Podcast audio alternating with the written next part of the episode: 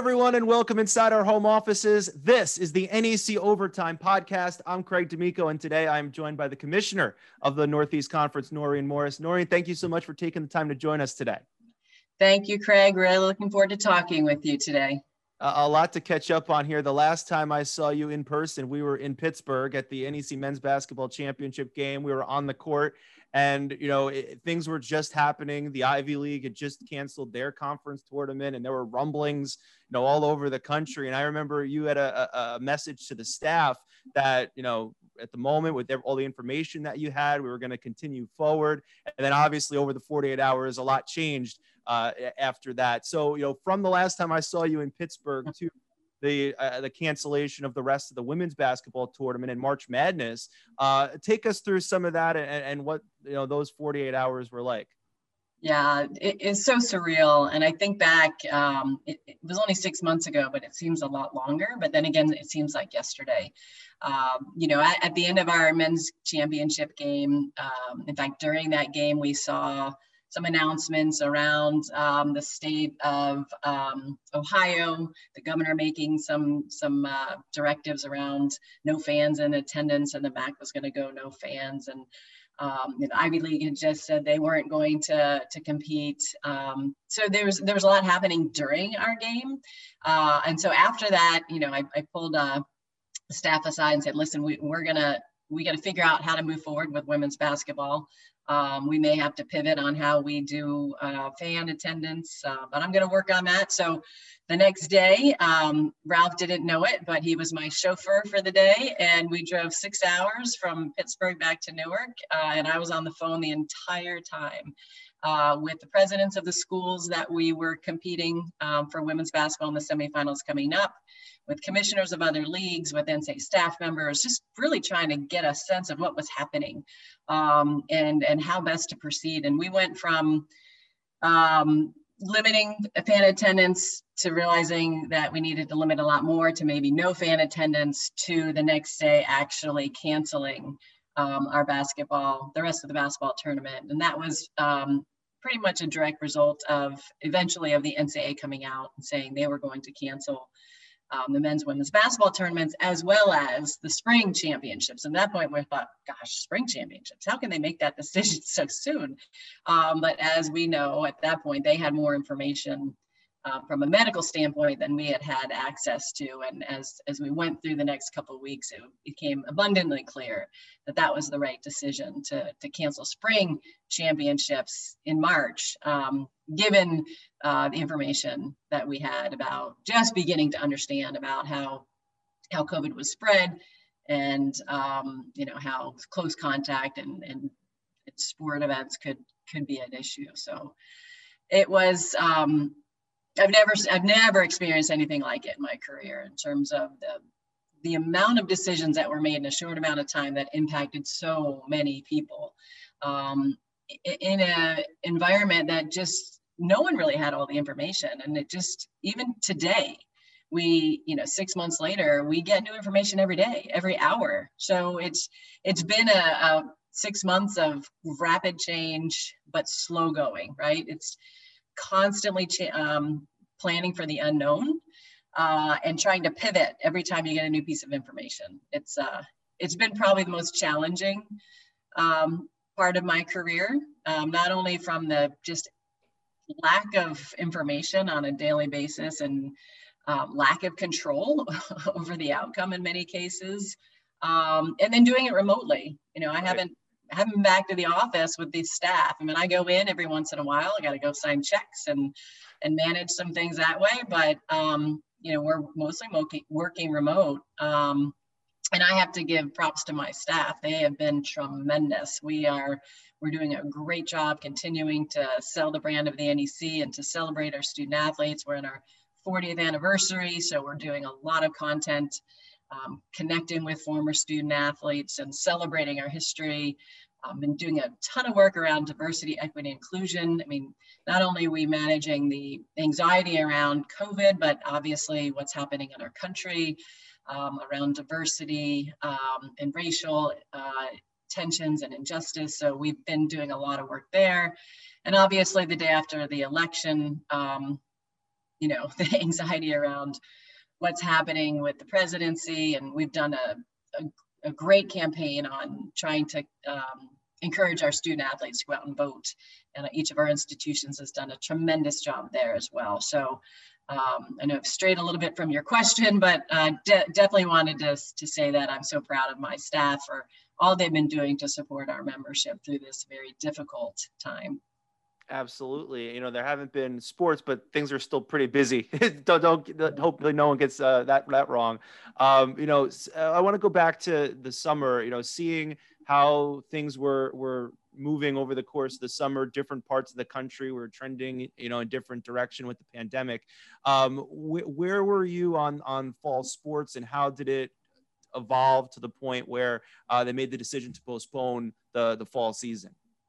Yeah, you know, throughout the summer, we were working with our presidents and our athletic administrators, um, just trying to manage how they were returning to campus.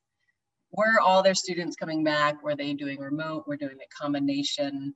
Um, and, and, a lot of it really um, revolved around what's happening in each of those regions and those states right? So, what are your state regulations um, around COVID? Are you even able to have um, athletics um, resume. And each state had different rules and they were entering different phases at different times. So throughout the summer, it was just trying to manage um, where we're in a seven state footprint here um, in the NEC. And so we've got seven different state rules managed, which then govern how the institutions operate, which obviously then govern what we can do from an athletic standpoint. So, you know, really we spent the summer trying to figure out when can we bring the student athletes back and how right? And what protocols do you have to put in place in order for them to come back? Everything from how do you set up an athletic training room to provide social distancing? Um, every how do you provide water in practice? You can't do, you know, you can't do anything like you've used to do. You have to look at it and say, from a COVID perspective, how do we do this from a social distance standpoint? How do we do this so that we don't have student athletes drinking out of the same cups, um, you know, athletic trainers, sports information. I mean, everything has to be viewed from a different lens. So we spent the summer, we have our athletic administrators are meeting twice a week um, by Zoom. We had, I created a medical advisory committee made up of athletic trainers, doctors, and strength and conditioning um, to, to look at every aspect of athletics to, from a health and safety standpoint and what changes do we need to make, um, both at the conference level and the institutional level to, to bring back athletics in a healthy and safe way. And in the end, unfortunately, um, based on the rising number of cases, um, the the inability for our student athletes to go from phase one, two, or three based on their state um, laws, it was just it it, it was not um, conducive to athletics. And, and and the biggest thing, which I haven't even mentioned yet, is the whole uh, issue around testing right? And so the NCAA has come out and said we we need to have um, a testing protocol that um, allows institutions and the student athletes to feel safe um, competing. And that information is continuing to change. Um, even since, you know, the NCAA originally said once a week um, and three times a week, and now there's some flexibility in some models. Um, but the issue was how do you get access to the tests?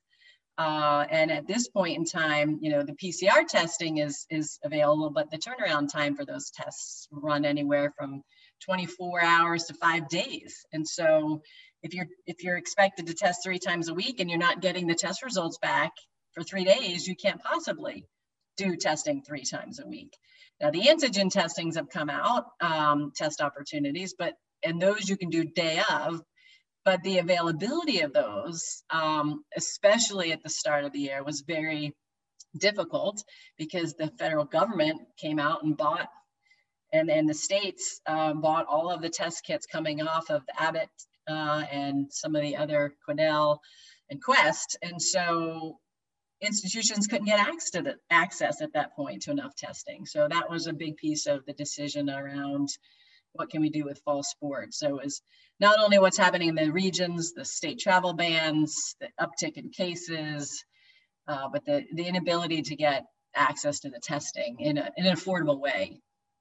So lot, lots of moving parts. So, so with all that in mind, is there a way, you know, once things get figured out here, to maybe uh, play those fall sports in the spring coming up? That's what we're modeling right now, uh, and we've been working on this diligently um, for the last couple of months. And we, in addition to the groups I've met, mentioned already, presidents, athletic administrators, medical advisory committee, we also have the sports management committee, which is made up of two um, mem- two members from each institution and they work on all sports but basketball and football. So that group has been modeling how do we bring fall sports to the spring. Um, and so what we're looking at is um, since spring sports lost their seasons last spring when we canceled in March, we're trying to create a model where they are the least disrupted. And so we'll attempt to keep them on the same days of competition that they had in the past and we'll potentially look to put the fall sports maybe in the middle of the week so as to spread out the days of competition on each campus and not to overwhelm any one particular facility or set of staff. So we're working on some of those models um, and looking at, I think most schools will look at conference only games for the fall and spring uh, and try to limit the number of competitions. Um, and then that would also allow the students to come back with the general student population when they come back uh, for the spring term. So there's, again, there's a lot of different variables that we're looking at. Um, our goal is to try to provide those fall student athletes with a competitive experience, but it always comes with the caveat of, but what's happening at that point in time when we do come back you know, as you see right now, there's an uptick in cases pretty much across the country. Um, travel bans are getting expanded to from one state to the next. You see Massachusetts just um, changed their guidelines where you have to wear a mask in public. Um, and so those things we'll have to look at once we get closer to competition. And it, with all the work that we're doing, and we've, if we come up with a model that everyone can agree upon, that model may not be able to be put into place based on the current environment in any one of the seven states that we're that we uh, our footprint is in. So again, we we have been planning for the unknown. We're building the models, and in the end, we really don't have control um, over that final decision on whether or not we play or not. That will be really decided by um, by what's happening in, with COVID cases and hospitalizations and access to testing and affordability of testing. I wanted to ask too, and you kind of alluded to it a little bit, because the the spring sports teams they didn't have a spring season last year. Would there be any more consi- extra consideration or, or, emphasis on them this year so that they don't miss two seasons? And, and it sounds like from what you were saying, there is going to be a, a, little bit there.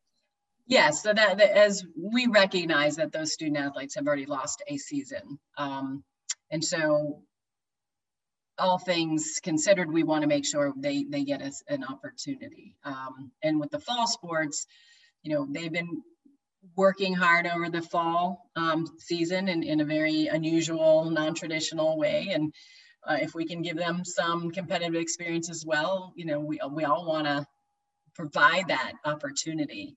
And, and we'll do our very best to, to make that happen. But there's, uh, like I said, a lot of uh, variables that need to be taken into account at each institution, including you know where they are with their return of students. Can they can they bring full um, instruction back, whether it's hybrid or remote? Where are they with their state guidelines on indoor gatherings, and will that impact the ability to play basketball games if you can't sure. have more than 25 people? Like can you play a basketball game you know so all of that will will factor in um, and we'll again we're, we're setting up a model that we hope each institution can um, evaluate and determine if it's one they can implement. And then um, then it's really up to how, how this country responds to this this uh, virus a lot plans change. Things obviously evolve every i'm sure over the last couple months you've had plans and you've had to rip them up and go back to the drawing board and and all that. Things change. Um, let, us look ahead to basketball season because a lot of people are really excited about the start of basketball coming up in november. Um, what are some of the biggest biggest challenges that the schools and the conference still face uh, in this ever-changing environment as as we uh, start resuming competition in basketball Yeah, I think what we've seen recently um, is as, as many plans as you can make and as many protocols as you can put in place. Um, the positive cases, um, one positive case uh, in, for instance, in basketball, one positive case if the whole team is practicing together puts the whole team into quarantine for 14 days, unless contact tracing can can prove that you were not in close contact um, as a teammate to that person. Which, if you're in a full con, if you're in full practice, that's that's going to be difficult to to prove that you weren't in, in close contact. So right now, what we're seeing is um, across the board. Some well, I think in most of our schools, you know, they've they've had a couple of positive cases, uh, and it, it's for basketball. Um, you've seen a, a, number of students in quarantine, and so they just haven't had their typical gear up uh, in in the fall to to get ready for a season. So I think that's that's been some of the biggest challenge for basketball is I'm not sure how many of our teams right now are actually on the court with their full team. Um, because you get from phase one to phase two, there might be an issue where there was a, a party, some of the students went to the party, there may have been a positive test, and so all those kids have to go in quarantine. Um, and so that's what that's that has really interrupted the ability to, to practice and prepare for games like you would normally want to. Now, the NCAA has already responded and pushed back the start date for basketball. So it's usually September, uh, excuse me, November 10th, and we've pushed back to November 25th. Uh, understanding that um, there is going to be a longer ramp to ramp up to your typical practice opportunities and also many most schools in the in the country and all of the schools in the NEC come November 25th the students are going home for Thanksgiving and not returning to campus. And so nobody's returning from a, student perspective to campus until the spring season or spring semester starts. So with that said, they, the basketball community felt best to say, let's not have games until November 25th at which time when you do bring an outside team onto your campus, you're not, um, the, the exposure risk has been diminished greatly for the rest of the student body and the faculty because they just won't be on campus. Uh, so that that's why you saw the delay. Um, one is to allow more time to get ramped up for practice, but mostly to have games in a scenario where campuses are relatively empty and you are not exposing other students and other faculty to potential risk. It, you, you talked a little bit earlier about uh, the protocol if a student athlete tests positive, you know, quarantine 14 days and, and the contact tracing and everyone else on the team. How would that impact the basketball schedule? Like if this is in the middle of a basketball season, would there be time to make up those games afterward? How, how would a positive test affect that team and other teams in terms of the schedule? Yeah, so the schedule of what we're working on, and many schools in or many conferences in the country are doing the same, is how do you create a schedule that limits travel, limits overnight stays, and limits exposure of teams um, and the number of teams um, if there was a positive. Um, so our typical schedule is you play Thursday for men, Thursday, Saturday. We are going to a mirror schedule this year. So the women will also play Thursday, Saturday. So wherever the men are, the women are playing at um, home or the men are away, playing the same opponent. Um, and normally you'd go Thursday, uh, play at one team, and then you go and you travel, and then you play at the second team.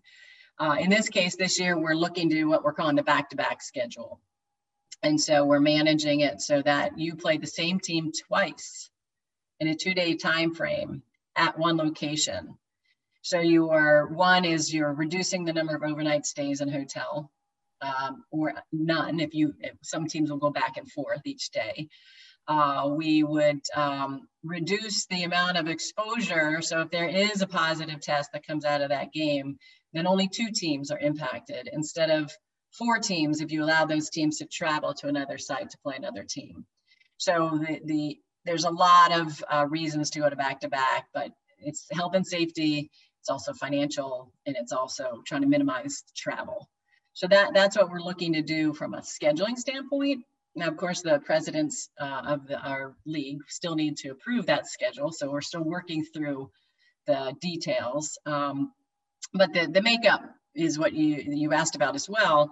And we know it would be naive to think that we're going to get through the whole season without a positive and without some teams having to quarantine. And so um, we have created two, we're looking at creating two weeks where we'd have makeup dates available in the beginning of the week and we would push um, our regularly scheduled format one day um, later for that week to allow time in between the makeup games so that we have two weeks where we have scheduled makeup days where we we we would push the the games after by one day. Um, but we also recognize that not everybody will be able to manage makeups in those dates given how many teams might be needing to make up games at that sure. point. And the team you might need to have a makeup game is also making up a game of somebody else.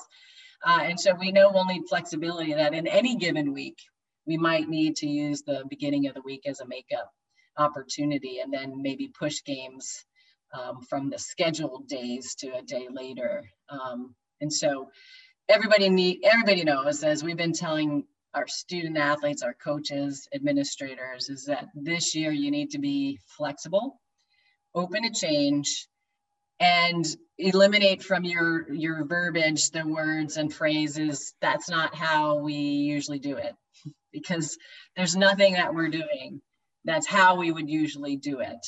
Um, and and and and that note i'd also say that we've told our coaches is there's no such thing as competitive equity this year and uh, fairness or um, you know a specific um, set format. Is just we're going to have to pivot and they're just going to have to figure out how to manage in this new normal in, in this new normal how have you gone about communicating a lot of these decisions and the reasoning behind these decisions to the student athletes?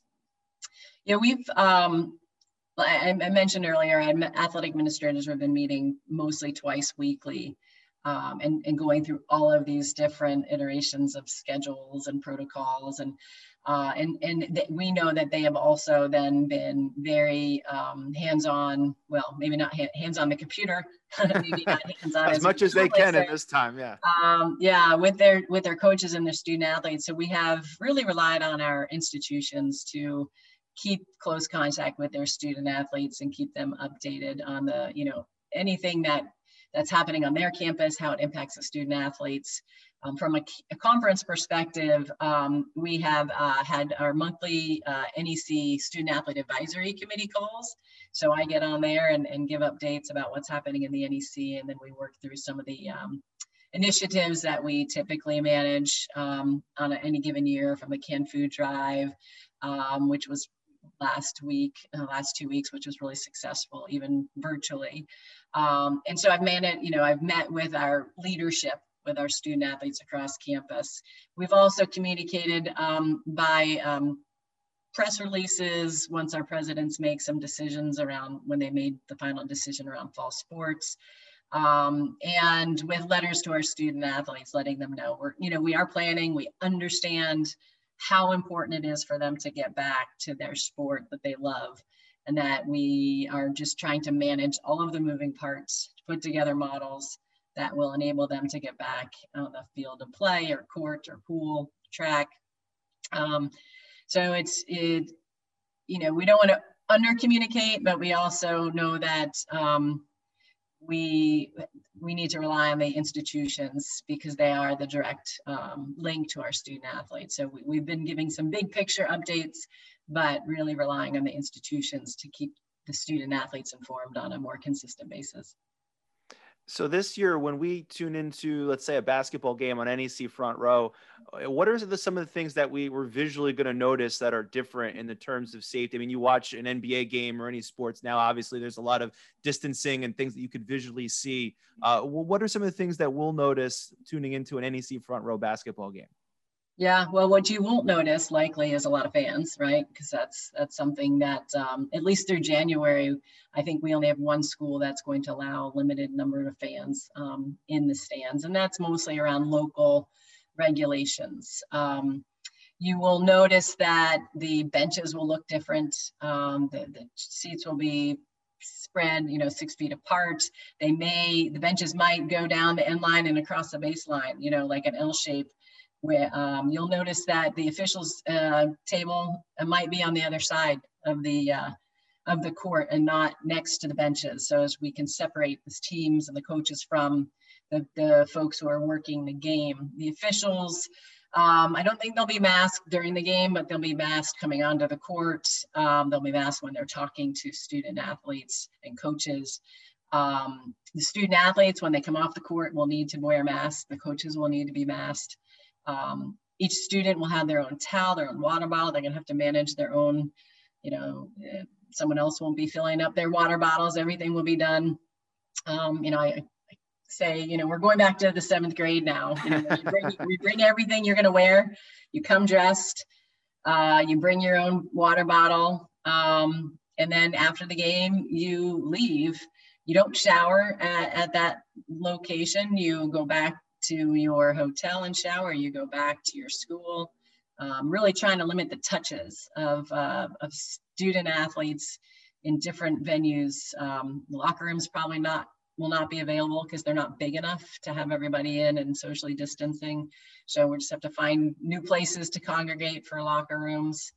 Uh, so just again, adaptability and flexibility and understanding that every decision we're making is based on health and safety. So yeah, it'll it'll look very different. You you mentioned the fans part of it, and I'm sure fans who are watching and listening to this are wondering when can I go see my team again? Mm-hmm. Uh, you know, what what are some of the discussions regarding fans at events? Um, you know, will it be you know a league wide decision, or will it be campus by campus based on the state that they're in?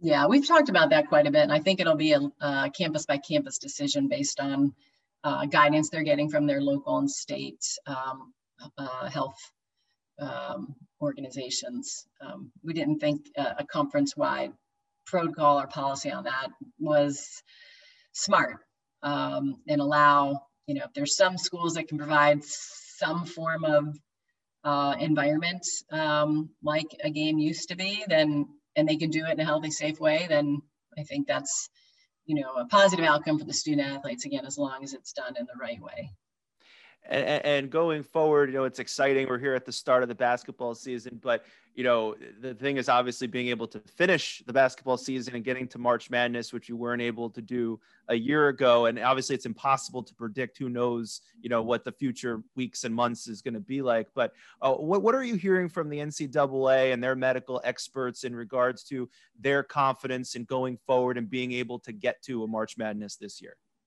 Yeah, they are um, 100% committed to ensuring that the, the men's and the women's basketball tournaments happen. Um, will they look like they used to? Maybe not. Uh, will, you know, depending on how many teams actually finish the number of games they need. 13 is a magic number to you have to have 13 games against division one opponents right now to be eligible for the ncaa tournament which is down from the typical number of 25 i think. Um, and so you know really well what it looks like will be remain to see based on how the regular season goes. Uh, you know they're they're looking at all sorts of models from creating a bubble um, for the championship to creating, um, you know, rather than single sites through the through the tournament is creating um, more sites uh, or less sites where more teams might go. Um, you know, they're just looking at every possibility, but from a financial perspective, I mean, the NCAA men's basketball tournament is critical um, to the financial stability of not only the NCAA, but all of the conferences as well. Um, you know, with the cancellation of the men's basketball tournament last year, um, the NCAA, instead of their $1 billion of revenue coming in that they expected, they got 300 million.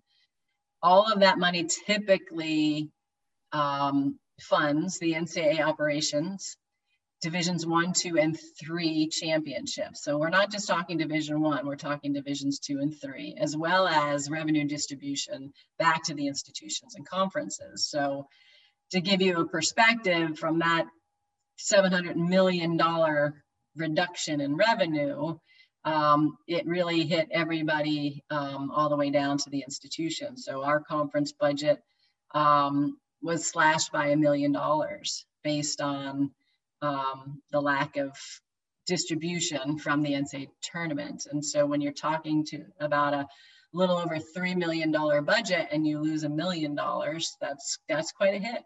So we had to this summer make some decisions around our budget and, and our institutions have to continually make decisions around their budgets, not only based on the lack of revenue from the NCAA, but with less students living on campus, maybe less students enrolling, there might be less revenue coming in from an institutional standpoint, which obviously will impact every part of the campus, including athletics. So um, that's when I say the NCAA is 100% committed to playing the NCAA tournament in whatever form or fashion it takes. That's what we're going to need to do. And the, you know, the terminology of fair and competitive equity, again, we'll need to understand that needs to go out the window as well when it comes down to figuring out what that might look like. And, and a couple of other items I want to hit on before we we leave. Uh, the uh, NEC Indoor Track and Field Championships were recently canceled. Uh, take us into that. Why why was that decision made? How has that decision come about? Yeah, um, it's a similar conversation we've had, but a, a lot of variables that we had to evaluate and consider. Um, one is the championship is set for the, was set for early February, uh, 9th, 10th, I think that, might not be the right dates. Um, but in New York, in New York City and Staten Island, um, in a wonderful location called Ocean Breeze. They've been a fantastic host for us for a number of years. Um, but when you look at the operation um, of the championship, uh, you have to look at can you run it in a way where everyone is socially distanced? Um, and the, the warm-up area in that facility is really congested. And so there's just we didn't think from a operation of the event itself that we would be able to do it safely. Plus right uh, in new york um, is seeing a lot of um, state travel bans and we weren't even sure if this teams could travel into new york to participate. Um, you also have to look at when the students would need to return to campus in order to be ready for championship caliber competition. And typically they are running events now and they have been training and they they gear up for a championship event in, in February. And to ask them to come back in er, you know late January, early February and be at championship caliber um, uh, abilities. That's just, you know, that's not possible. And so we were worried about injuries. And so if you get injured in indoor track, then you, that imp, uh, impacts your ability to participate in outdoor track. Um, so again, there was just a lot of different things we we had to take into account. And so in the end, we felt because indoor track student athletes, a large percentage of them also compete in outdoor track, they were they would still have opportunities to compete. And with the fall and spring model, we're hoping to have a cross country championship in early March. So those long distance student athletes who would typically run it indoor could also um, run an outdoor event, hopefully um, for for cross country. And so in that case, um, you know, we knew that those student athletes still had opportunities. Um, and so, and we felt for decision making and, and, and knowing that you don't have to be training all the way through the, the winter holidays. Um, and so, but, but it really did come down to the ability to, to run that event in a healthy, safe way. And we're having the same conversations now around swimming and diving. Well, swim, the act of swimming is not a high risk sport. The congestion on the um, deck Sure. Um, and the fact that you have timers and officials all at the start. Um, and we also are scheduled to be in New York and right now the, the uh, Nassau County um, in the aquatic center there. Um, they are only allowing athletes from uh, Long Island to, to come into that space right now.